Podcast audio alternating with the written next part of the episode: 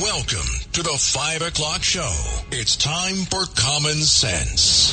Now, it's Cats and Cosby with John Catsimatidis and Rita Cosby, standing for truth, justice, and the American way, bringing common sense to the world. Now, here's John Catsimatidis and Rita Cosby.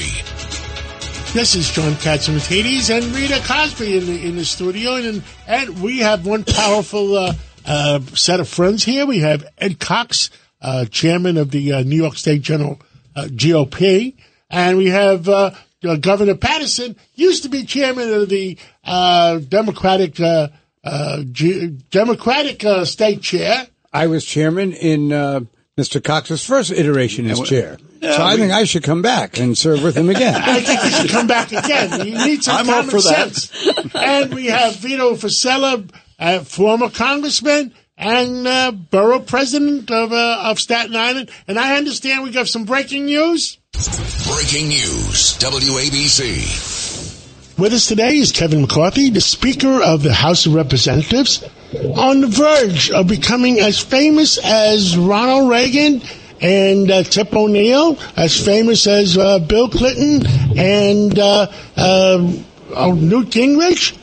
And Kevin, Kevin McCarthy, you made a deal uh, with common sense individuals on the Republican end, common sense individuals on the Democratic end, and you saved, you helped save America. Is this deal going to go forward? This is going to go forward. They're going to vote in the Senate, uh, I think, later tonight, and it's going to become law. But everybody has to remember what's happening here. This is going to be the largest cut in American history $2.1 trillion. But we put a cap on the government growth at the same time. And we got work requirements for welfare.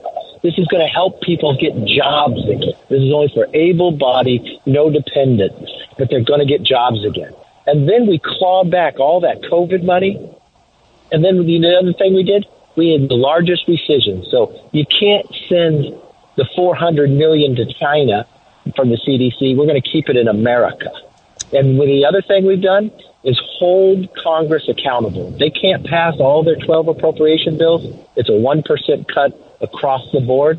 And for the first time in 40 years, we were able to reform the Environmental Review Project, the NEPA, all this time it takes on average seven years to build a road. That's getting narrowed down to one or two years. Uh, Mr. Speaker, uh, is the White House uh, a little more reasonable these days? I remember there. I know there was a change in uh, chief of staffs, and there was change in certain other changes at the White House, and it seems like uh, uh, they sat down with you finally and uh, uh, made a common sense solution for uh, all parties. I mean, nobody's happy. But that's what common sense is, and that's what what uh, compromise is, isn't it? Yes, but don't misread the White House. Remember, he wouldn't meet me with me for 97 days. It wasn't until the American people said they wanted cuts. Republicans stuck together, put our own bill across. The Senate did nothing. Schumer said we were just going to have just raise the debt ceiling, charge the taxpayer more money, and we stuck to our grounds and we held a tough bargain and we were able to be able to do something for the American public that no other Congress has been able to do. So I applaud the American people and the Republican Congress and those Republican senators who stuck with us. Hey, Rita, what, what, what say you, Rita? You know, uh, Mr. Speaker, I want to ask you about IRS agents. A lot of people are asking where does that stand? And I also Yeah. heard you coming out and talking about maybe more border agents. Explain those two because the American public's so interested in that. Yeah, and this has been miscalculated to people. They think we didn't stop the IRS. There has been zero hiring of any new IRS agents. They plan to hire 87,000 over a number of years. They had 1.4 billion this year to hire new IRS agents. We pulled that 1.4 billion back, so they can't hire anything. Then we got another 20 billion dollars of that money that they had put for there, and we're going to reappropriate that later this year. I think a great place would be let's look at do we need it in the military? Do we need it down on the border with border agents?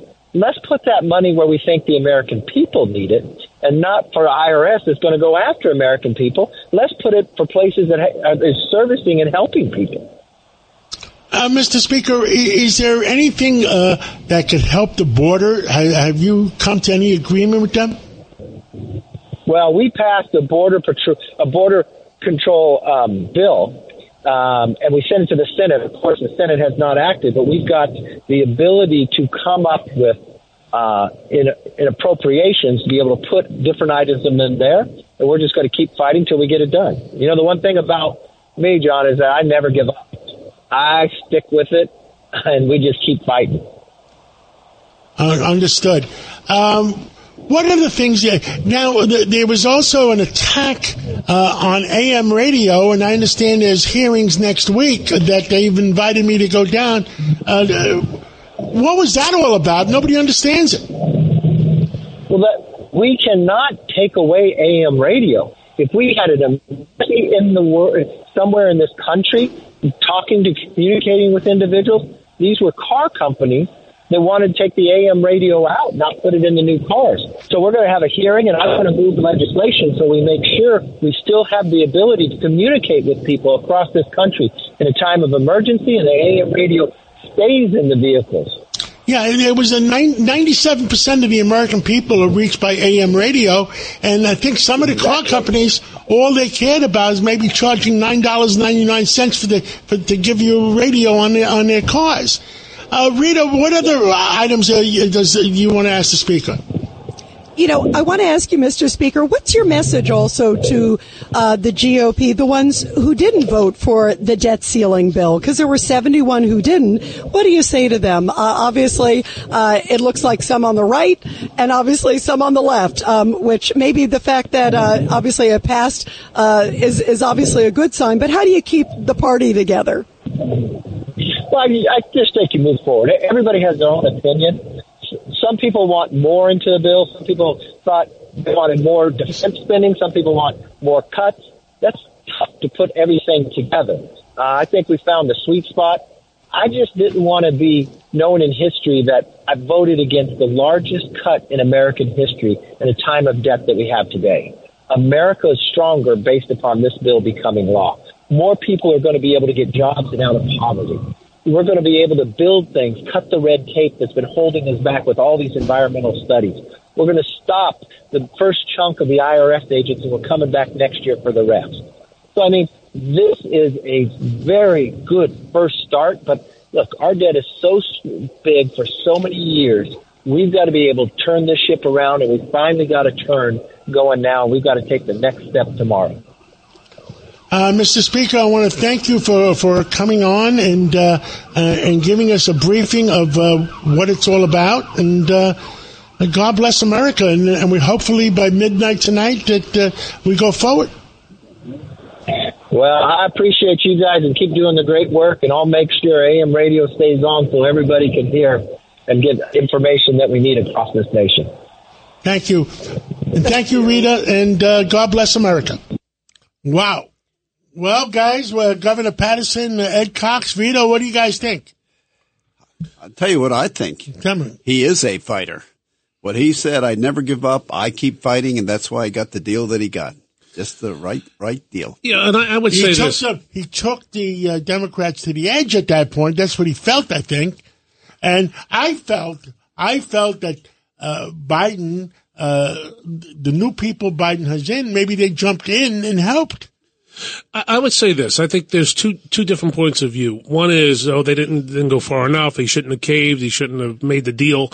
Uh, but you got to recognize that the, the White House is controlled by the Democratic Party. The Senate is controlled by the Democratic Party. You get the best deal with what you got, right? And and I give him a lot of credit for negotiating that. For, so for the folks who felt that he caved, I think you just have to govern too, right? And you have to send the signal that the Republican Party is alive and well. He's got a very slim majority in the House. I think four on any given day it could be four members. So for him to to to stay united, and I think it also more importantly reflects the mood of the American people that they feel that the federal government is just spending too much money. And this was a good deal, in my opinion, uh, to to sort of be consistent with that with that mood of the country right now. Governor Paterson, I think that President Biden has made a mistake here. this is the kind of negotiating that he engaged in that Bill Clinton did in 1995 after the losses that the Democrats took in 1994. Instead, it's as if he just is acting like, well, you know, that was the best we could get, so we'll live with it. If I were him, I would be on this same radio show with John Catsimatidis talking about all these great things that he accomplished. Even the fact that they have reduced the debt and that they're not going to allow money that was apportioned for COVID relief that wasn't spent to just float out there and wind up in some political realm. He, a speaker, is a product of Bakersfield, California. By the way, where I used to work at KERO, we were That's, talking well, about then it. you know I was campaigning that in 1972 for President Nixon, and that's when McCarthy was seven years old. His formative years. It's a blue collar town back then, nitty gritty, tough. They just found the Kern County oil. There were jobs That's there. only 50 Blue co- years ago. You're bringing me back home. You know who used to work for Congressman Bill Thomas. Re- oh, of yeah, course, sure, he was that a right hand guy. Exactly. I knew He, Bill, he came uh, up the hard way. Yeah, Bill was a colleague, and Kevin worked with with uh, Kevin uh, with Bill at the time. Now, Rita, I understand Nicole Malliotakis, the congresswoman, is calling in. Exactly. We've got the congresswoman and apparently, obviously you were there on the House floor. Walk us through, uh, the debt deal. We just talked to Kevin McCarthy who just called in. Congresswoman, your thoughts of how this went down and you voted for it.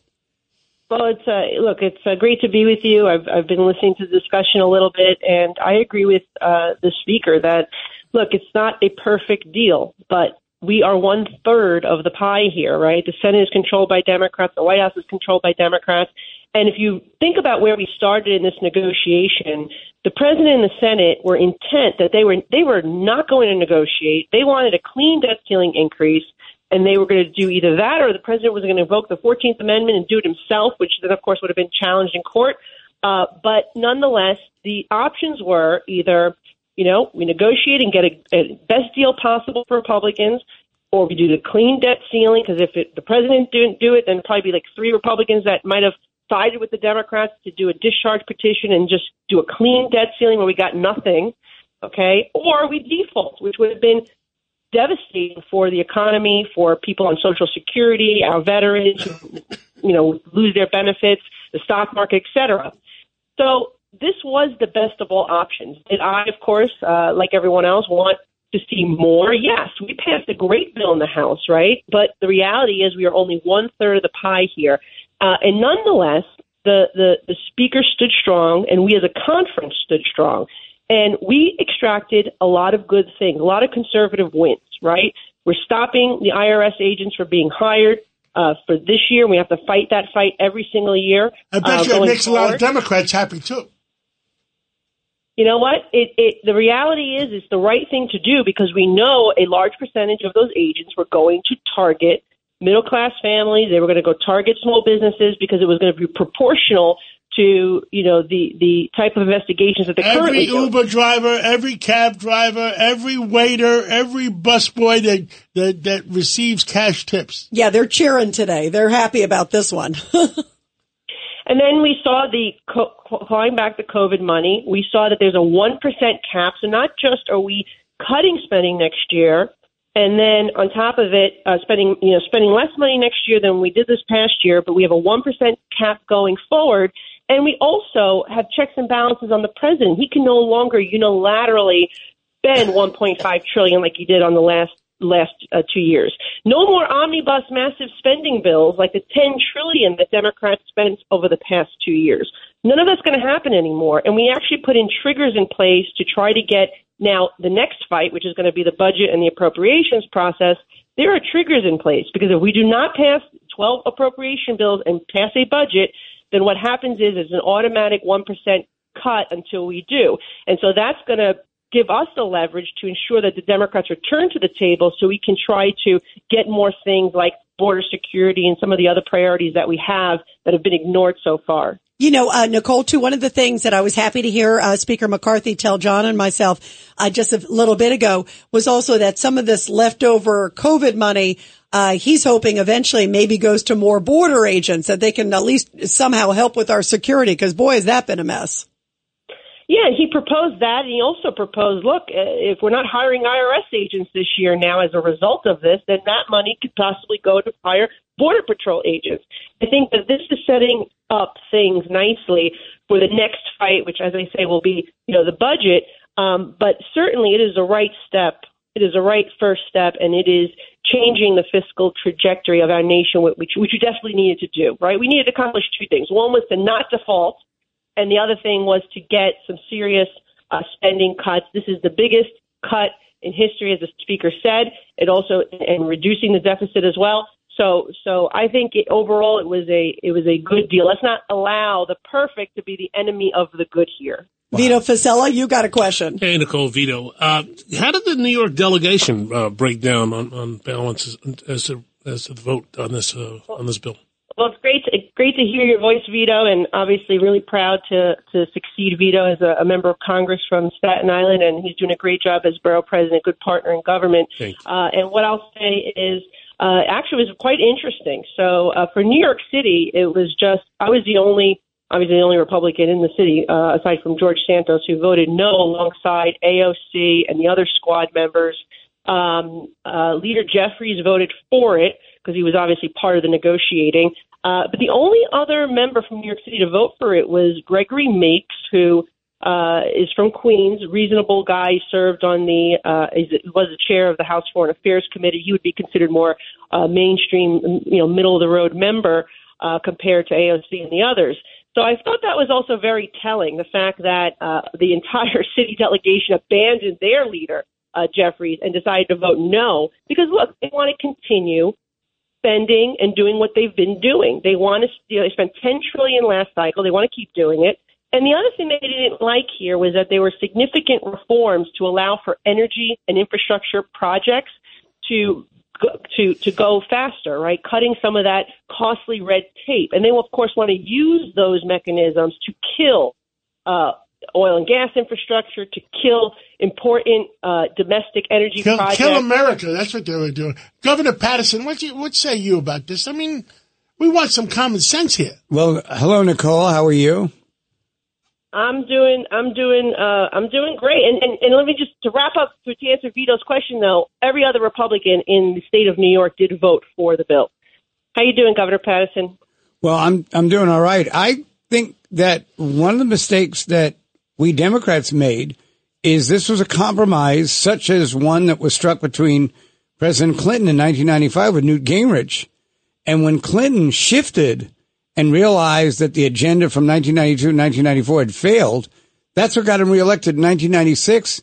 I'm surprised that the president didn't step in and basically be part of taking credit for this rather than acting as if he did all he could to stop it and it didn't work. You know, what's interesting is he had drawn a red line on the work requirements, right? They did not want to impose any work requirements on individuals that receive public assistance. Uh, and that yet he voted for it with Bill Clinton back in the time frame that you mentioned. Uh, so that was, of course, something that a lot of the New York City Democrats were opposed to. I, I had left that out, Congresswoman. I was hoping no one would find it. Listen to how generous it is. If you're under 55, okay, and you have no children, no disabilities, you need to work 20 hours a week. And, and if you receive public benefits, you should be producing for, you know, our communities and, and for yourselves. And it helps lift people out of poverty. It helps hopefully get people uh, off of public assistance, saves taxpayer money as well. So it's a win across the board. And that's why it passed so uh, I, I, I want to sit on the couch and collect. That's me. That's the last happened. thing you do. My Never mother, happened. my mother threw me off the couch. Yeah, your, my mother too. Well, Well, the- the- thank you, Nicole. And uh, we're going to take a break right now. And thank you for bringing all New Yorkers, all Americans up to date. And we'll catch up with you again real soon. You're all great Americans. Thanks so much for having me. Good to be with you. Have a great weekend. Thank God you, bless. Nicole. You too. Let's take a break. And there's an attack on religion. And uh, uh, religious uh, religion is on on a slide. Yeah, the people are flipping and people are staying away. Why? And when we come back, uh, we're going to talk amongst ourselves, but we also have a two or three minute of uh, uh, with Rabbi Potashnik and A.R. Bernard. Uh, let's go to the break. Let's come back with uh, with uh, Rabbi Potashnik, and then we'll talk about amongst ourselves. A common sense recap of the day's biggest stories. It's John Catsimatidis and Rita Cosby. Cats and Cosby on 77 WABC. With us today to talk about religion. And we're going to have a bigger discussion this Sunday because Sunday is a day of religion along with uh, Saturday also. along with Saturday, uh, Rabbi You know, Potashnik. and Friday for the Muslims. and Friday for the Muslims. Exactly. Well, we're, we're going to talk about, and there- there's been articles around that religion in America has changed a great deal in the last 10 years. And with us today is uh, Rita Cosby, John Catsimatidis here, Rabbi Potashnik, and A.R. Bernard. Uh, Rabbi, uh, you get first word. How has religion changed in the last uh, 10 years? Well, it's changed a number of ways. First of all, I remember going to synagogue with my father uh, out of a sense of obligation to my tradition, sense of obligation to my family. I think many people have lost that kind of feeling. It's become more voluntaristic. I'll go when I feel like it rather than I go because I should go. I have a commitment to, to God and community. Uh, it's changed in that way. Um, and some people just don't don't feel the connection anymore. Uh, they feel the the religion is not responding to where they are in life. Uh, and that's a big problem. And I think that's something we have to look at seriously. Look at within and without, both at them the statistics, the statistics say that the religion you were born with, 25% in the United States have changed. Now, have you found that in the Jewish religion a lot? Look, we, you know, we can't see growth in certain uh, denominations. I mean, the, the Orthodox, I will tell you, are growing. Uh, or they're having 14 children. Well, you know, but but thank, thankfully they're growing. But in some of the other denominations, we're not seeing that kind uh, of movement. We're we're seeing a shrinkage, and I think that is of great concern. The. Catholics are down 39%. yeah. Now you have Reverend Bernard, and I, I tell you, you've been to his house of worship. I've been there. I've He- been there. He He's packs got a in. beautiful, a beautiful uh, house he of worship. big crowds. Uh, so obviously he's doing something that others need to look at Proper communications. And value. The, the, the human, a human being needs something to, to, to believe in. So he needs something to, to feel that, that, uh, the, the future is going to be better. John, before we have the Reverend speak, I think you'll find young people are joining gym. They're not joining gyms, but they're hiring trainers. I thought they were working on TikTok. Yeah, they're hiring trainers. So obviously they want something from the gym, but they don't want the whole package. Yes. They want something of value. That's a great analogy. And uh, Reverend Bernard, let me ask you, um, why is there this move um, from religion? And, and you know what's interesting? Um, by the way, on the Catholic faith, it looks like yes, they're losing the highest percentage, but those people that are sort of devout are staying. It seems to be some people like in the middle are switching, and even switching religions. What are your thoughts about that, Reverend? Well, the reason we have so many religions in the world is because we are spiritual by nature. Uh, there are aspects of our being that transcend the physical, you know, uh, love and hope and, and, and faith and charity and connection and fear, all of those things, you know, transcend the physical realm. So there are spiritual aspects of who we are. Religion seeks to codify it into ritual and practice. And I think it's the ritual and practice that has been established over the centuries that this generation is rejecting. They want to redefine it. So they're saying, well, I'm not religious, I'm spiritual.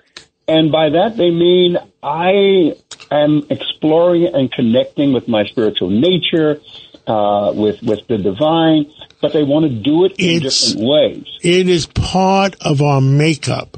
Well, this this uh, discussion is a teaser, and you can hear more on the Cats Roundtable on Sunday morning between eight and nine, or eight and ten. And I, Rabbi Potashnik and A.R. Bernard, uh, uh, maybe you'll you'll say a few words during your uh, show uh, on Sunday mornings between seven and eight. We're the warm up for you, so of course we will. Absolutely. That's a good warm up act. Batter up. well, tune We are in. the pre-show. Okay. Thank you. This is the pre tease for Saturday, uh, for Sunday between eight and nine and nine uh, and seven and eight. Thank you. Well, that's uh, Sunday morning. It's the uh, pre tease. Uh, Rabbi Potashnik and A.R. Bernard are on between seven and eight, and they have one great show on religion. And uh, we're on between eight and ten for the Cats Roundtable.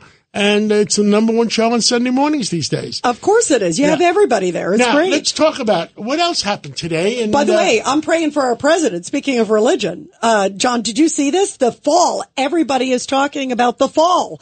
Biden made fell a, badly. really bad fall. He was on a stage um, at the Air Force graduation in I- Colorado. I pray, I pray for President Biden because I don't want. Kamala Harris, right? By the way, your smile said it all, John. I that's a Kamala Harris. Oh Yeah. no, can't be a president look. What, Governor? What do you think? I mean, uh, you know, what's going on in this world? Well, I think that uh, older people are given to that sort of situation where they lose their balance and they fall, and it's happened to other elected officials in the past. It's, I, you know, I just hope that uh, You're not talking about Dan Quayle again.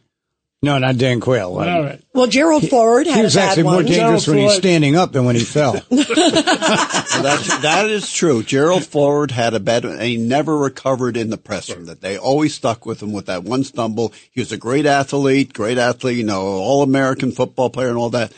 Biden has fallen more times than this. And this wasn't just a trip. And yet, and yet he recovers in the press. Yeah, let's see what happens. Because in the past, he tripped a little bit, like going up and down. This was a fall Vito. Now, you I might mean, say you that uh, uh, the president has fallen more time than a Jets quarterback. Vito, you got to No, top that uh, one. It's That's sad. pretty bad. No, uh, I think it's it's sad to watch. I feel badly for, for Yeah, him I do and, too. Uh, Yeah, and I, I think it's it's sad, and it's easy to mock. It's easy to be critical and all that. Uh, I I judge pers- the judge him more on his policies and what he's doing. But to you point before, and to Ed's point about Gerald Ford, I remember growing up in the '70s, and they crucified then President Ford, who was an as- as outstanding athlete and a, and a great human being. And who knows what you know what could have happened, but they made him look like a total idiot because exactly, he fell down And- on his dad. and- I think and- it's unfortunate. And, and that's the thing that I think we've got to remember. These are human beings. Uh, we know people who fall and no other one words, knows anything about Crap, it and that crap kind of thing. happens. Yeah, it happens. And for it to become part of somebody's resume almost is unfair. But they hammered Right. Trump. They hammered Trump when he tripped. Oh, no, Rita, And, and I'm this not- is terrible. I'm Yeah. not I mean, excusing that fair. either. They We did got it. other stuff You're cover. exactly right. And there's Now, reason for that because as a slippery slope that he was going down. right. at This the was time. a flat. Yeah. And Yeah. I feel bad for anybody. on It just needs to be CUNY fair. Stuff, Yeah. On our CUNY stuff, Eric Adams uh, condemned uh, the people uh, at uh, City University for being anti-Semitic. Yeah, bravo to Eric Adams. Uh, Governor Hochul has been silent so far, so we have to find out what the heck is going on there. And another secret. 52 to 46, the United States Senate voted. I mean, uh, Democratic support is 52 to 46. Yep. Voted against the student loan bailout. Thank goodness. How do you read that, Ed I, Cox? I- you know, I didn't care either way, but, you know, I just wanted honesty and integrity. yeah, and it's interesting that it's Democrats. Yeah, uh, I'm voting that. amazed. Yes, I'm still trying That's why to John figure and I were like, "Wait a minute, Democrat," because yeah. it's a Democratic Senate. Yeah, yeah. remember? Let's take a break right now. We're going to come right back. You know what we're going to find out? We have Jimmy Patronis, the number two person in, in Florida, is the CFO. And Jimmy Patronis is going to tell us what is the truth. What's going on between Governor DeSantis and Disney World? Because we all love Disney World and we can forgive them for what they're doing. But let's find out the truth. Let's go to that break and come back with Jimmy Patronis. You're commuting home with Cats and Cosby. Now here's John Catsimatidis and Rita Cosby on 77 WABC. Well, we're back. What the heck is going on in Florida? Why, why the big controversy? The place we all grew up in and loved, Disney World. With us today is uh, Jimmy Patronis. He's the chief financial officer of Florida. Uh, so many departments uh, report to him, and I almost think he's like the number two person in Florida. Uh, Jimmy, what's going on? What is the controversy between the governor and Disney World? Well, one, thanks for having me. Look, look, look a little bit of, of history. Uh, Disney, 50 years ago, was in a position where they advocated for essentially a carve out, a special district, their own city, to be able to, to permit and, and do as they wish on their 50,000 plus acres or 50 square miles that they have there in Central Florida. So part of the the problem that happened with term limits in Florida, you um, people forget that Disney's a special district that they have autonomy. Um, and I've always said people that have carve outs probably shouldn't bring attention to themselves. Disney started bringing attention to themselves through legislation. It brought to light that Disney had special privileges that were uh, given to them by the Florida legislature 50 years ago. And people got jealous. Why should Disney have these special carve outs and these favors and other counties and cities and special districts don't? So the legislature came in and, and you know, created a, an equalizing effect. And it was uh, unfortunate for Disney, but they brought this on themselves. Did it all start with uh, what the HR department was doing with uh, trying to, uh, to, to create uh, more wokeness for kids? Well, that's definitely what triggered the the look back into how Disney operates. So again, Disney, the legislation was signed, it was moving on. Uh, Bob Chapek, which his scalp is on the wall now, but Bob Chapek started bringing uh, this to light. As he started stirring the pot, legislators started saying, "Hey, did you know Disney was a special district?" So when that came to light, look, this governor was wasn't governor 50 years ago when Disney was created. A lot of these legislators weren't even born 50 years ago. So now this comes to light, and you know, hey, why don't we look into how Disney does business, and and let's not let them elect their own supervision. Let's change it and allow the governor to appoint. And so this this has triggered a whole series of lawsuits and retaliation. To me, this is this is Disney should have they're in a hole. They should stop digging. So in other words, they created their own banana peel. Oh, a hundred percent. One hundred percent. And so, you know, and, and look, I'm I'm a pleaser, Mr. John. I like to I like I like everybody to be happy when they eat. And I do too. Okay? We all do. Well, you the, know, but, the price but, but, of Disney stock has gone from 200 or 170 or 200 down to less than 100. The price of Anheuser-Busch that tried to do that with the woke culture has gone down yep. $15 billion. Ford Motor Company stopped in time because the, the people were starting to get angry at, at cutting out AM radios. Yeah, people are fed up. And, and same things happen with Target. You know, I mean, uh, Daddy always said that if you want to get somebody's attention, you get in their pocketbook. And this is exactly what's happening. People are dropping their subscription to Disney Plus. They're not drinking Bud Light anymore, and they're not shopping at Target. So I mean, when when you when you play stupid games, you win stupid prizes. You know. Well, who is putting these people in charge? To, to, well, to, I mean, Disney, uh, you know, Anheuser-Busch is now uh, blaming somebody at, uh, uh, in their marketing department. Yeah, they like put the person on hold. Uh, but but Disney, like to your point, John, it's, it's, the so CEO universal. Know, the CEO has to know what the heck is going on. And you should be appealing to everybody. It's just good business, don't you think, John? Absolutely. Keep the politics out. Disney. Me too. Well, in, in the case with Disney, you know, like I said, Chapek is out, Iger is in and look, I think Iger, you know, he he tried to be cute and pulled a fast one in between the transition of the new appointed board at Disney and the formerly elected board. So they changed a number of the laws and contracts with the elected board that they had influence over. Well, to me, that that is an insult to the legislature and the governor. They have what's called legislative intent, and our intent was to make sure Disney cannot call other shots uh, without any uh, in, any consequences. And so this is what they, they lost trust in each other, and that's why we have litigation. It's stupid. It's stupid. And Vito Fossella, you got a question yeah, for Jimmy, Jimmy Vito Patronis. Fossella here. Um, two things. One is a CFO. I'm sure you're counting all the New York money that's coming into Florida and seeing the revenue flow. So good luck to you on that. Yeah, everybody, um, sadly. uh, but if you could look into your crystal ball, what happens uh, with the Disney Florida situation in the in the out years, three five years from now? Any any idea where where this all falls out? So I, I've been advocating every chance I get that that Bob Iger should be proactively reaching out to the governor to bring this in for a landing. It was Bob Iger and Disney who did the attack. It was Bob Iger and Disney who tried to pull a fast one. It is Bob Iger and Disney who have not been fully transparent. So what do you what do you expect the state of Florida, the governor, and the legislature to do? They're defending the laws that they wrote.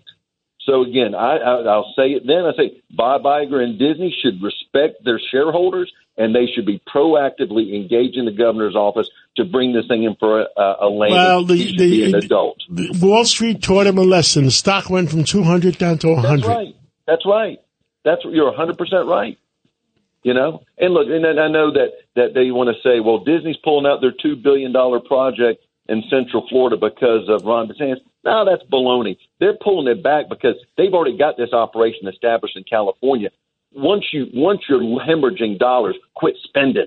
So they have they just said, you know what, we're just going to stay in California until um, and look, they may come back in a different day when the economy is different, but right now they're making the right decisions they should for the financial health of their company.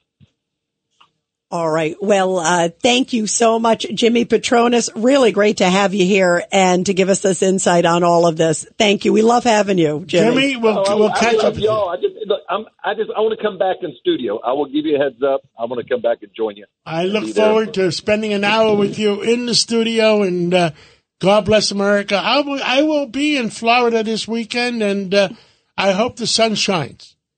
Well, just make sure you spend lots of money when you come down. We need it. You got it. you, you have enough New York money. Jimmy, thank you, Jimmy. Great to have you here. And joining us now is Dr. Peter Mihalos. Uh, Dr. Peter, uh, I understand you got some big stuff on gut bacteria and the importance of detecting cancer, which is a biggie. Absolutely. Well, while politics are trying to kill us, I'm trying to keep us alive. So uh, what's happening is uh, at the Mayo Clinic, they were able to uh, detect ovarian cancer with the microbiome. And what does that mean? The microbiome is the community of organisms, uh, bacteria, viruses, yeast, and fungi that live in our bodies, in our guts, in various orifices of our body. So what they looked at was people who had ovarian cancer, and they analyzed their microbiome that was the fluids that came out of the uterus, they noticed that there were certain organisms that were prevalent in the people, and it was basically a biomarker. And one day, with that experiment, it will, there will be a test where they'll be able to look just like a pap smear test. They'll be able to look at some of the fluids and they will be able to determine whether a cancer is brewing as an early warning detection system.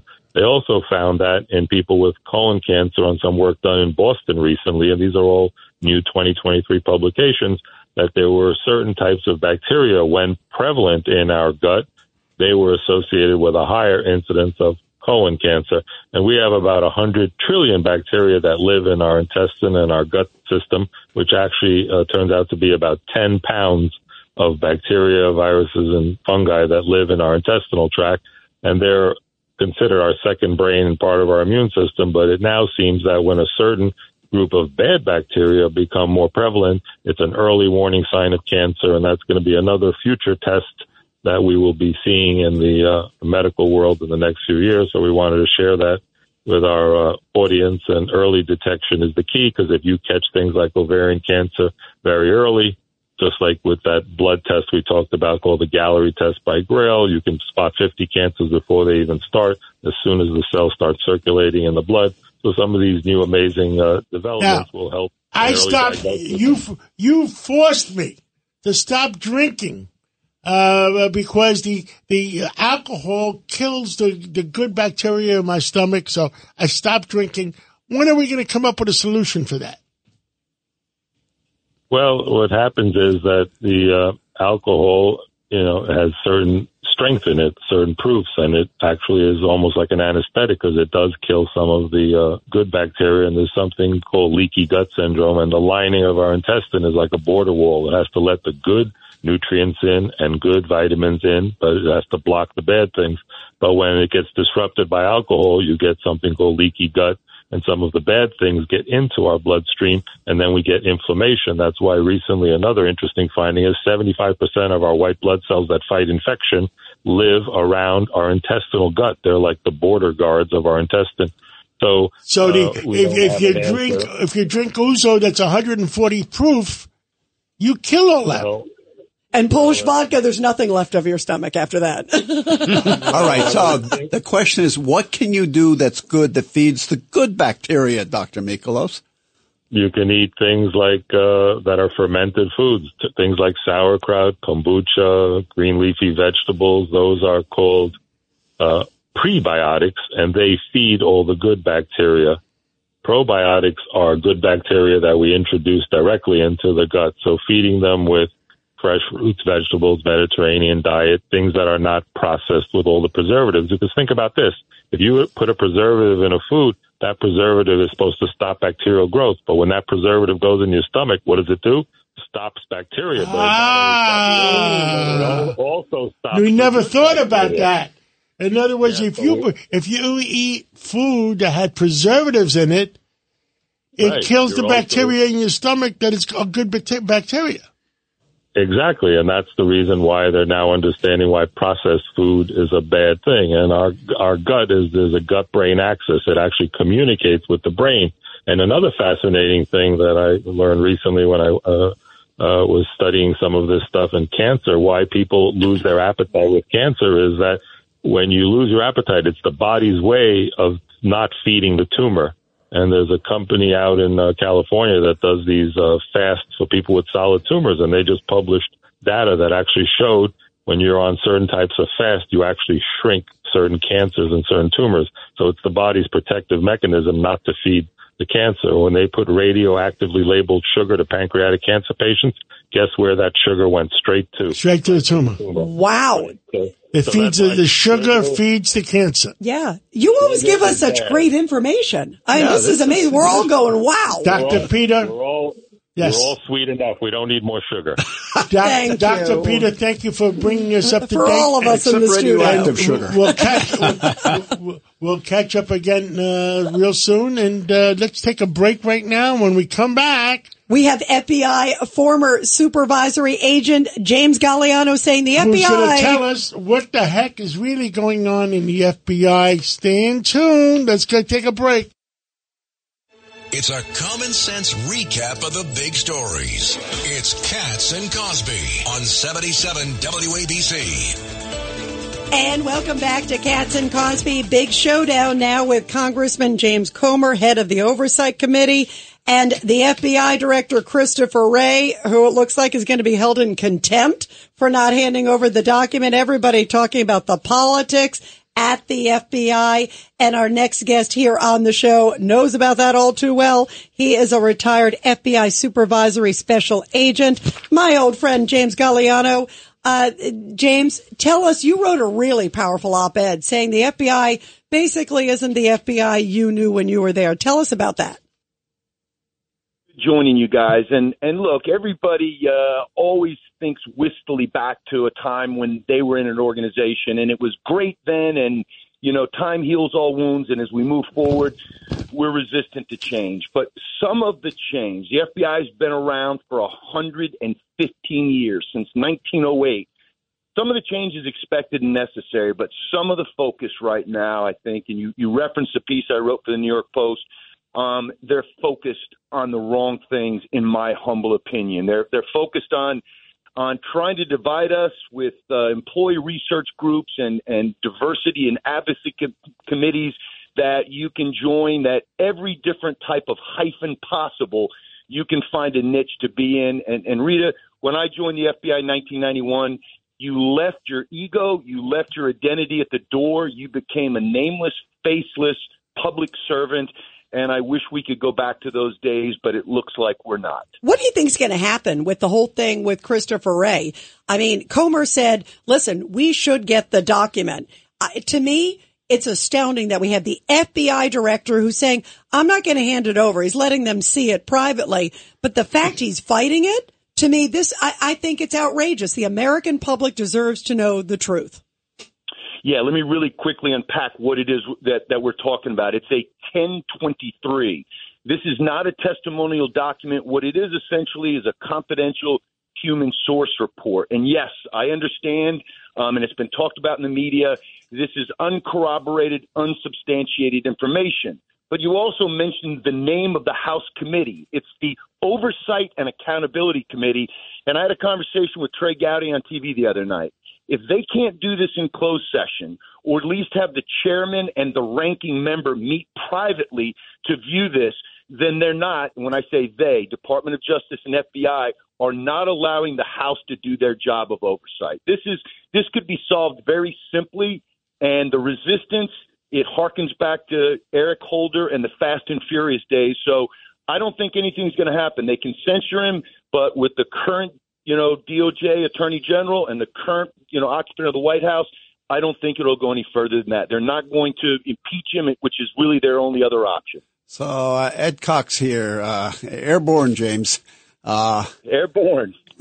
all the way. Uh, tell me, is this just the top levels in Washington of the FBI you're talking about, or is it really the bulk of the FBI? Uh, I, the sense that I get is it's really the leadership that often comes in laterally rather than be real agents who work their way up from the bottom to the top.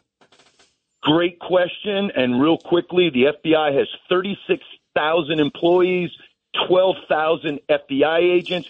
Put that in perspective. The NYPD is 36,000 cops for the five boroughs. So it's a small agency, and you're right. Uh, we refer to it derisively in the FBI as the seventh floor.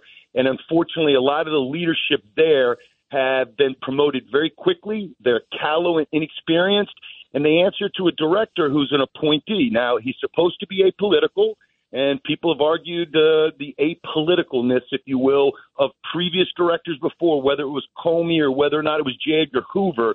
But yeah, I think this is rock at the top, and I think you know the people at the top they create the culture and the climate, and so does that does that go down? You know, the trickle down effect.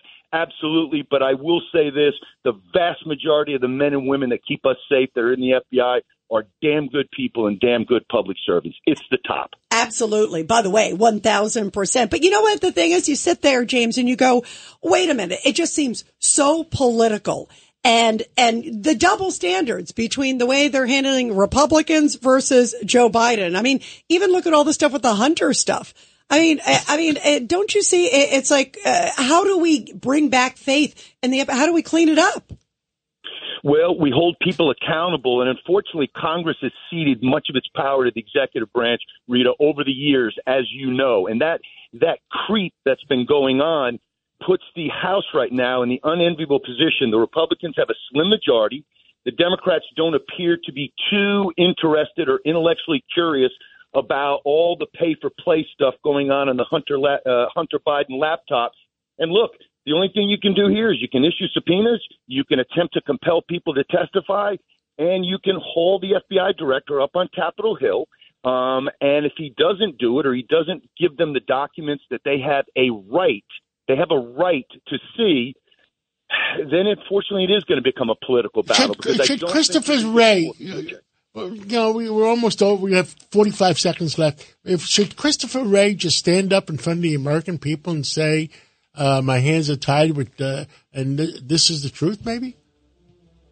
I, I hate to say this because I wanted to give this FBI director the benefit of the doubt after the, you know, after the horrific time we had under under Director Comey.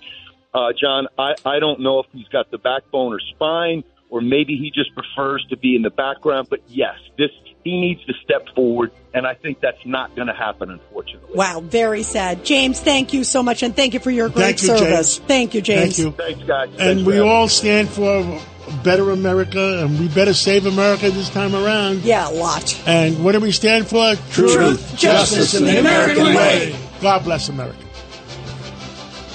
This is Greg Kelly for Priority Gold. What does it mean to be America's precious metals dealer? It means that you're in touch with the hearts and minds of those who love this country, value our freedom, and want to protect the future. Priority Gold is that precious metals dealer. They've helped thousands of Americans back their retirement with solid gold and silver. Call Priority Gold at 888-506-6439. Receive free shipping, free storage, a free investment guide, and one of the best purchase experiences in the industry. Call now or go to prioritygold.com.